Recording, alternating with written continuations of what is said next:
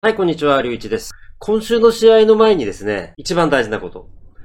先週のビルズとチーフスの試合って、多分ご覧になれる方はご覧になってるはずだと思うんですけれども、あの、ぜひ見てください。これだけで忙しくて時間がなくて、ブロンコスの試合しか見てる時間がないっていう僕でさえ、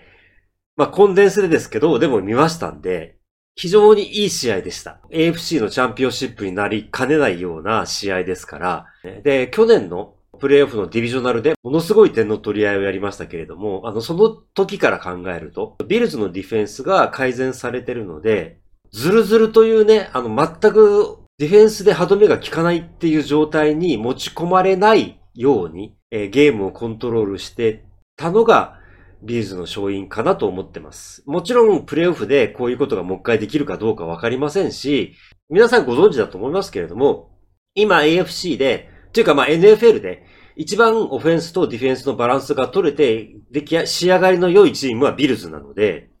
その状態の中で、もちろんビルズもね、プレイコールにね、若干荒はありますから、あの、隙はあるんですけれども、でも非常にね、いい試合をしましたし、いい勝ち方をしたなと思ってますし、ボンミラーの2サックも嬉しかったところです。はい。ぜひご覧になってみてください。で、またあの、彼女が昨日早く帰ってきたので、ちょっと一日ずれました。こういうことこれ今後もあると思いますが、はい、すいません。で、えっと、まずですね、えジェッツについて。去年も実はですね、ジェッツの試合って2試合ぐらい見てて、その時の印象と、それから今日の印象と合わせて僕の意見を言いますと、ジェッツってザック・ウィルソン以外はいいチームなんですね。っていうか、ねえ、ザック・ウィルソンどうにかしましょうよっていう。あ成長を待ってるのかもしれない。僕はね、チーム事情を知りませんので、どういう風に考えてザック・ウィルソンを使ってるのか知りませんけれども、あの、このパスが良くなるとは僕は思わないんですけどっていうのが正直なところです。あの、パスの投げれるランニングバックですよね、これね。あの、正直言ったら特にこの試合に関して、ブレット・リピンとパスのレベルがあまり変わってないので、いや、これは、本当に、ねえ、一巡上位指名ですかっていう感じがすごいしたんですけど。まあ、それはともかく。今日の試合の前に、ブロンコスのツイッターとか、全部英語ですよ、もちろんね。日本人の見てませんからね。あ、皆さん分かってるなーって思ったのがあって、多分ね、確か僕1個リツイートかライクかどっちかしたと思うんですけど、ラッセル・ウィルソンがスターターから外れて、ブレット・リピンが先発したことで、オフェンスが機能しない原因が、ハケットなのか、ラッセル・ウィルソンなのかがわかるよねっていうことをね、言ってる人が結構いて。いや、全く同意見なんですけど、僕もだから逆にそれで、よし、この試合はっていう思いで見てたんですけど、まあ、皆さんの結論もそうだと思いますけれども、まあ、ハケットですよね。で、DNBR のポッドキャストのあの表現が非常に面白かったので、ちょこっと紹介しますけれども、えー、ラッセル・ウィルソン is a problem, but not entire a problem っていうことで、あるいはもう一人他の方が、えー、ラッセル・ウィルソン is a problem, but not the problem っていうね、言い方をしてて、もちろんウィルソンも良くないですし、良くなってくれればねっていう部分はあるんですけれども、まあわかりますよね。もう今更言ってもしょうがないので、あの、で、最後の、えっ、と、第4クォーターのフォースダウン3、あの、最後のフォースダウン10じゃないですよ。フォースダウン3のプレイについて、デンバーポストがちょっと書いていて、で、僕もちょっと興味を持ってみたんですけれども、簡単に言えば、あの、あれ？ランでしょっていうね、のが僕の意見です。はい。で、ただし、ただしですよ。で、例えば、この試合に関しても、え、あれパスインターフェアじゃないの？っていうこと、前の試合でダマリ・マシスがものすごくパスインターフェアを取られて、で、ちょっとあれはないんじゃないのかなって正直僕も思わないではなかったんですよね。で、その時の厳しさからすると、今日の試合はパスインターフェアがザルっていうね、本当にね、試合によってこの基準の違いは何なんだって思うところも実はあるんですけれども、で、前の試合もちょっとね、ペナルティの判定の仕方が試合に影響を与えたなってことを先週言ったと思うんですけれども、そういうことすべてを含めて言いますが、あの、例えばこのフォースダウン3のプレーがどっちが正しかったかっていうことで論じる。もちろんそれは間違いじゃないんです。あるいは、試合の最後のね、ペナルティを審判が間違えて判定したから、これが試合を決めた、審判が試合を決めた、審判が悪い、間違いじゃないんですけれども、僕の印象から言うと、そもそも試合終了間際に、フォースダウン3でギリギリの状況を作ったあなたのたちの間違いでしょっていうことを僕は思ってるんですよね。だから、フォースダウン3の状況を話する前に、その前のファーストダウンとセカンドダウン、サードダウンの話をしましょうよっていうのが、僕は筋じゃないかと思っていて、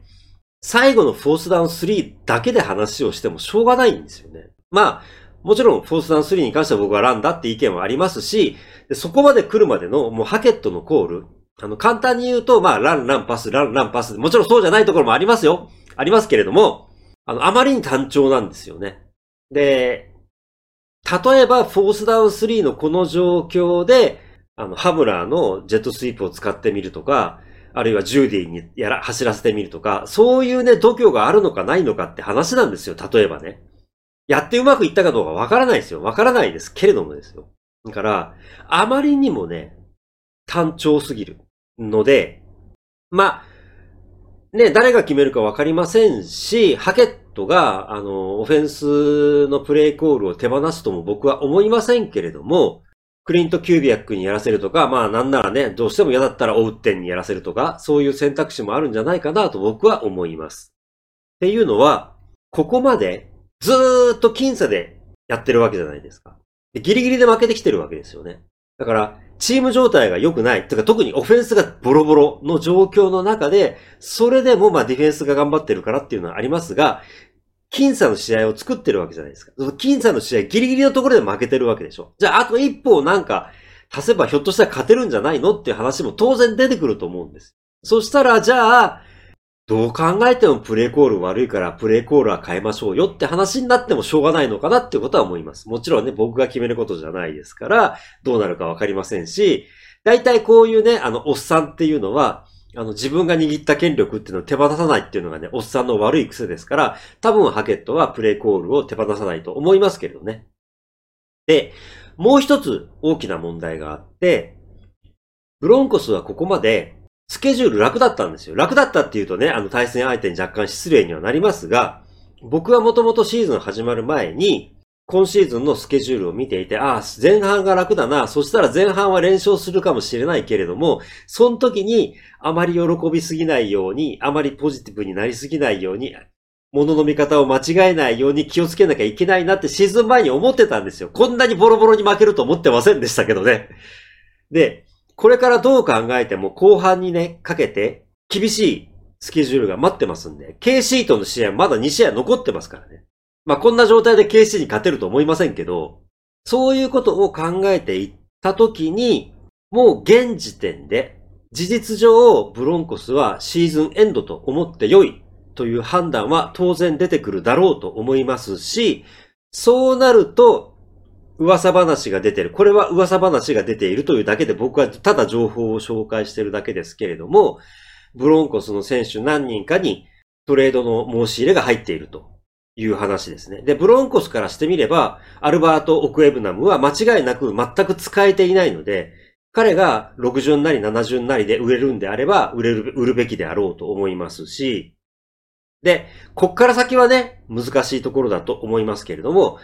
トレードの申し入れが入っているのはブラッドリー・チャブ、ジェリー・ジューディ、KJ ハムラーだそうですね。彼らに関しては、見返りが良ければ放出するという判断を、まあ、ジョージ・ペイトンがするかもしれません。わからないです、これは。